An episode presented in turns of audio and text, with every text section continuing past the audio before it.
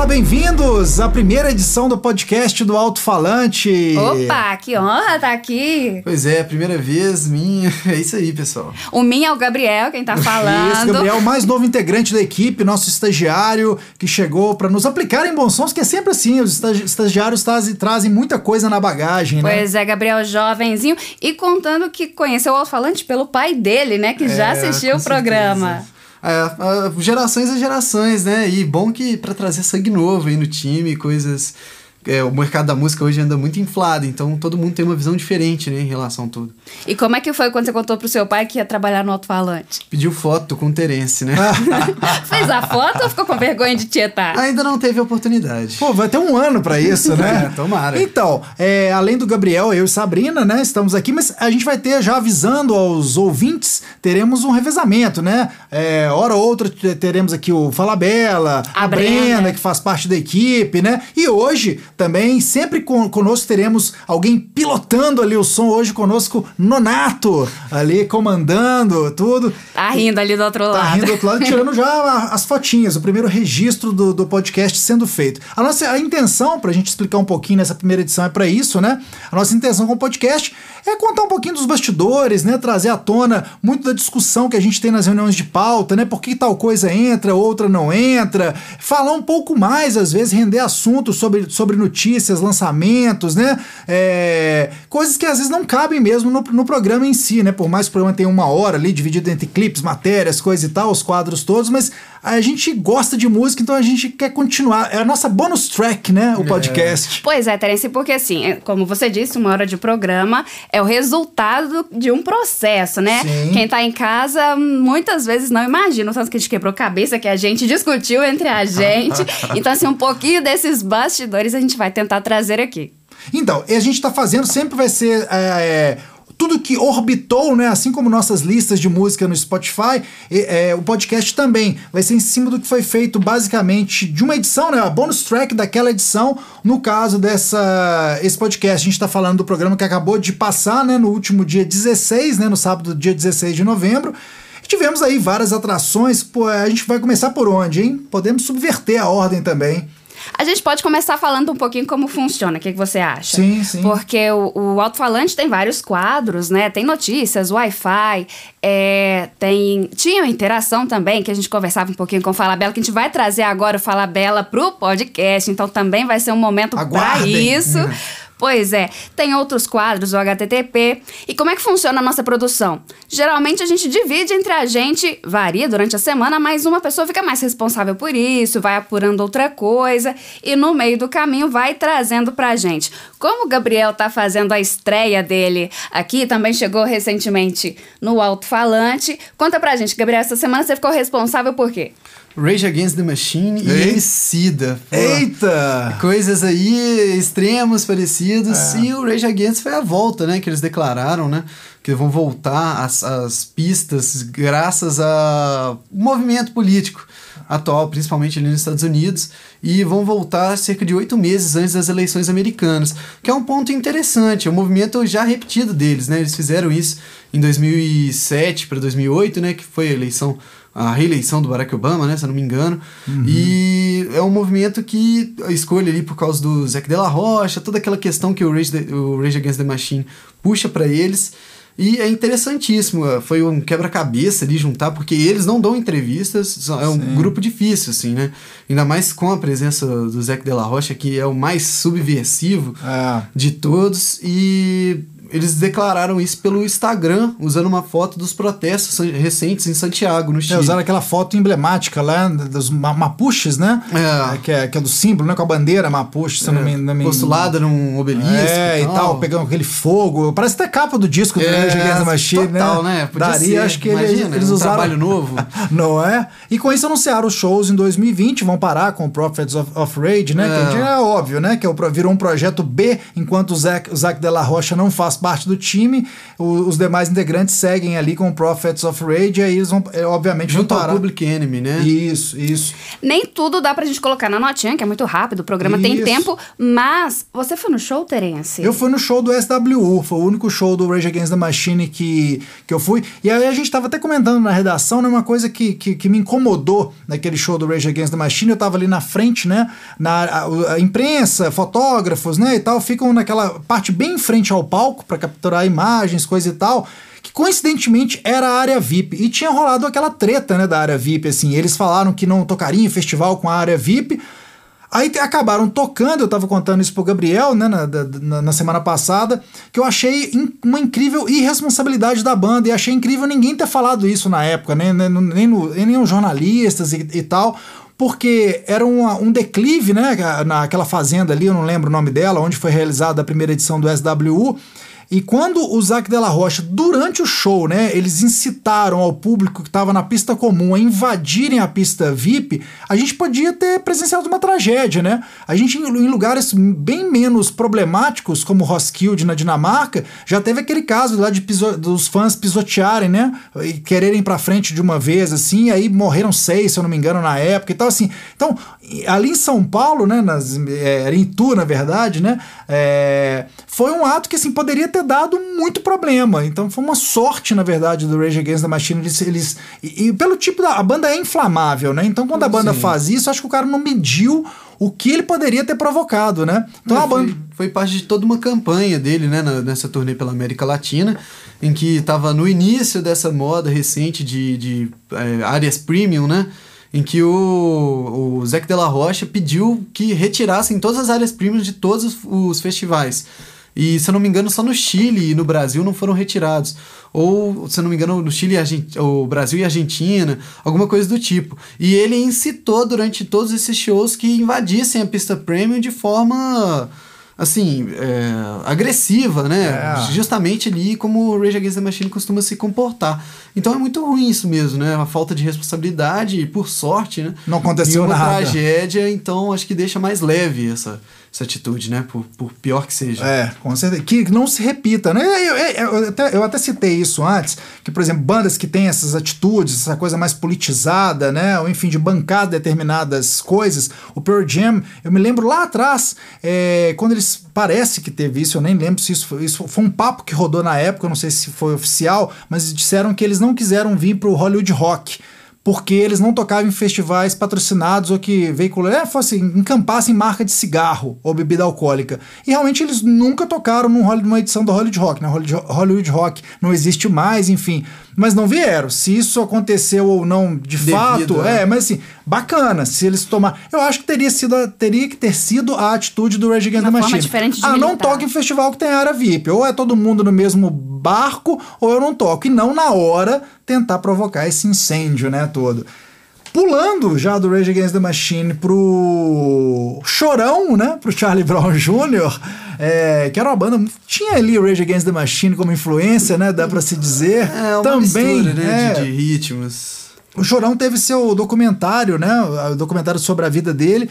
Estreou na 43ª Mostra Internacional de Cinema de São Paulo, né? Agora. Esse documentário Chorão Marginal Alado. Isso.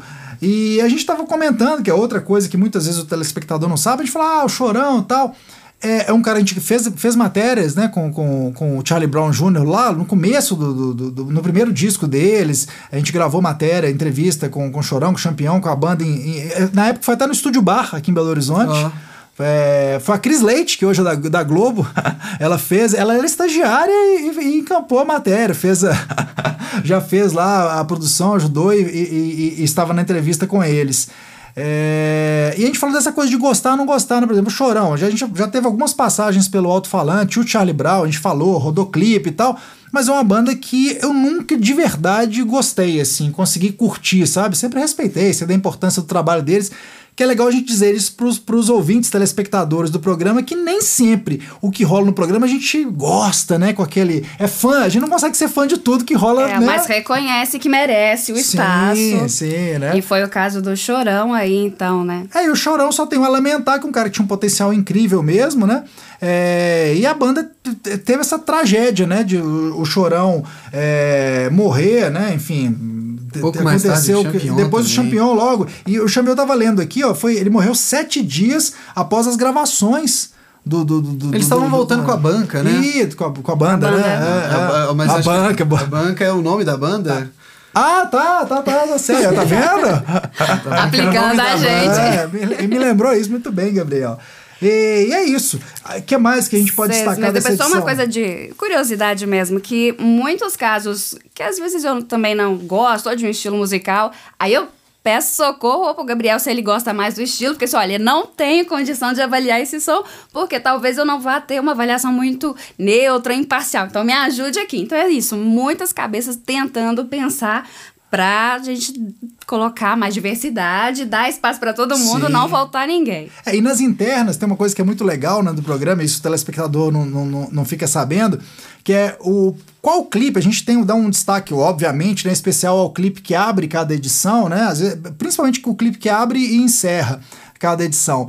E acabam sendo figurões, essas bandas realmente mega, né? Artistas do porte de Madonna, aqui no Brasil, esse é do Skank, que acabou de acabar, enfim, é, de bandas grandes, de nomes realmente conhecidos, importantes na, na- na- música pop. E um que entraria, né? E que às vezes isso acontece, por exemplo, Coldplay soltou dois singles. A verdade é que às vezes a gente assiste ali, a gente é, passa por uma. Como é que fala? Ele é sabatinado, né? Pela equipe, assim.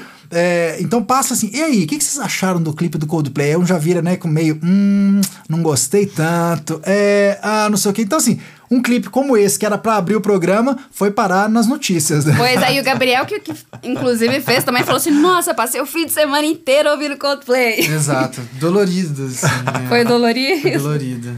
Tá pegando pesado, não tá não? Pô, cara, Coldplay pra mim, né? É, não é foi muita praia, Coldplay, né? É. Mas entrou. Aí, ó, não foi Acabou questão assim, do é, gosto. a gente é, tem que respeitar os fãs, né? E é isso. Eu gosto de várias coisas, gosto principalmente dos dois primeiros trabalhos do Coldplay. Confesso que depois ali fui largando mão, embora a gente né, tenha falado, tenha rodado clipes dos outros trabalhos, mas eu pessoalmente gosto muito do, do Parachutes e do A, A Rush of the Blood Ah, to, Rush the, of the Blood, to the Red. é, Acaba enfim. ficando muito uma formulazinha, né? Coldplay sendo Coldplay. É, e muito popzinho. Acho que a banda perdeu uma açúcar. pegada ali mais classudona, uma coisa mais de uma música mais trabalhada, né? Com arranjos ali, enfim, ah, caiu pra uma. Enfim. é, Será, foi- Terence, a gente tinha vontade de fazer aquele quadro pra bombar Um os gongo, né, piores, da- é, as pérolas? Será é. que sai agora? Talvez, hein? O Coldplay pode me encampar e puxar essa fila, né?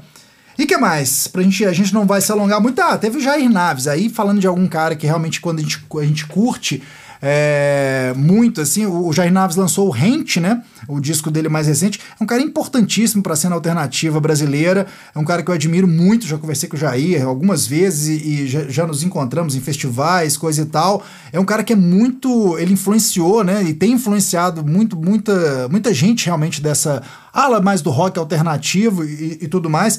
E ele voltou com esse trabalho que tem uma pegada de novo, que lembra, remete lá aos tempos dele com o Ludovic, né? Com uma banda também que é, deixou marcas aí nessa cena indie, rock, de um modo geral. E a gente passou o clipe de Deus Não Compactua. Na contramão desse grito, né, a gente falou de Rage Against the Machine, que tem uma coisa politizada e que é essa, essa a coisa de dar um grito mesmo contra o ódio contra a máquina, literalmente. E o Jair Naves tem muito isso também, né? A gente teve um cara que faz isso geralmente, que é o Emicida, mas que ele veio, ele resolveu tratar isso de forma com silêncio, né? Mas, ah, ne- Pois o é. álbum inteiro, né, no caso. O álbum chama Amarelo, então eu acho que ele apostou, ele fala isso por várias vezes, apostou no amor, apostou no abraço, apostou no carinho. Um cara que é um rapper, né? É, muita E- gente pode achar que ele amarelou, né? É. Excelente trocadilho. Mas veio aí, cara, dez vezes mais calmo, motivado ali por trabalho de Wilson das Neves. Inclusive já tinha composto algumas músicas com ele, que veio a falecer há pouco tempo atrás e deixou com o MC da última obra dele, que inclusive tá nesse álbum, chama. É... Pô, Esqueceu, faz parte. Faz parte. Chamar o silêncio. cara, Silêncio, a faixa silêncio. Pois é, mas foi legal, né? Que quando a Quem gente. tem um amigo tem tudo aí. É. Gravada com Zeca Pagodinho. Pois é, Isso mas aí. o legal é assim, que até na faixa silêncio, não foi assim, Gabriel, você ouviu isso aqui? É isso mesmo? É, é o silêncio do início ao fim mesmo? São 3 minutos e 49 de silêncio. Ambi- São os ambientes, né? Mas É, e a imagem diz muito, E a né? imagem diz a gente muito. vê que É, às tem a vezes frase o silêncio do, diz muito. É, tem a frase do a célebre, né? f- Frase do Arnaldo Antunes, o silêncio que ninguém ouviu, né? Esse pelo menos o pessoal ouviu, né? ouviu e teve presente no lançamento do Emicida. E é um álbum, assim, eu gostei muito, fiquei escutando muito, até antes de ter a oportunidade de, de incluir ela no programa. E acho que vale a pena escutar um Emicida diferente, que ele chama de um Diferente. movimento neo-samba, é, arquite... assim, eu já vi coisas parecidas. O próprio Marcelo D2 tem um trabalho parecido e desse samba, assim, com rap. Então ele fez uma parada que eu achei que ficou mais junto, ficou mais, mais Até o composto. discurso parece que vai mudar um, um pouquinho, assim. Também eu gosto É. dessa- dessas mudanças que os artistas passam. O MC da comentou algo também, que a música tem que ser como um abraço, Sim, né? sim, ele tá numa visão assim mais tranquila, mas é, fugindo até de lugares comuns do rap, como essa desconstrução do establishment e todas essas questões críticas que vem muito forte em alguns rappers. Eu acho que ele tenta alcançar minha mãe, por exemplo, para escutar, coisa que ele já tinha vinha conseguindo assim com sons como passarinho e tal. E coisas que chegam assim pra, pra, pra pessoa, assim, mais longe. Você tá do- aplicando sua mãe no MC da? com certeza. Ah, inclusive, quando aqui no programa Coletânea, quando teve o Dia das Mães, eu coloquei pra tocar Mãe do Emicida. Maravilha. Uma música sensacional. Bom, acho que a gente já tá estourando o tempo, embora a gente não vá ter aquela coisa do tempo fixo, né? Não tem essa prisão da duração do programa que tá numa grade, coisa e tal, mas a gente não quer se alongar muito também. É, a ideia é fazer esse bate-papo mais solto para contar um pouco de tudo isso que a gente já, já apresentou, né? Gente, acho que já deu para captar qual que é a intenção do podcast. Só citando, a gente teve no programa ainda nessa edição é, do dia 16, Pássaro Vivo, ótima banda, dissidente ali da banda O Berço de Patos de Minas, né? É, Que já tinha entrado no já Garimpo tinha entrado no, no, no Garimpo, é uma banda que faz uma mistura muito bacana de rock psico- psicodélico. Eu, eu, tô- eu tenho escutado o disco deles agora, quero escutar mais, mas o pouco que eu escutei já gostei bastante.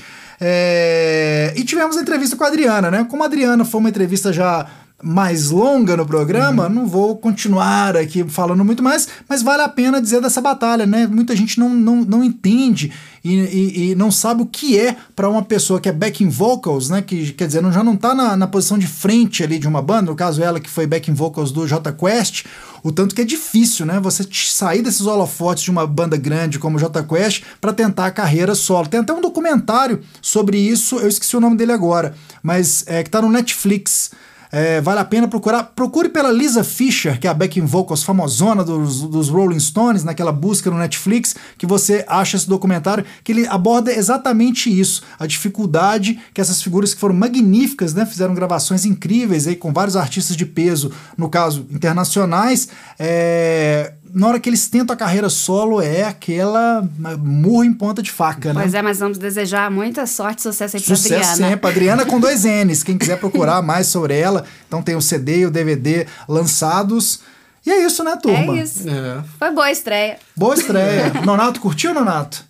Tá dando joinha Tá ali. dando joinha, já falando, atualizou "Acabou o geral, tempo." acabou o tempo. Ele tá só já, já mandando ali. Então é isso. Até a semana que vem a gente volta com esse bate-papo aqui, pod- podcast, bonus track do Alto Falante. Até uma próxima. Forte abraço.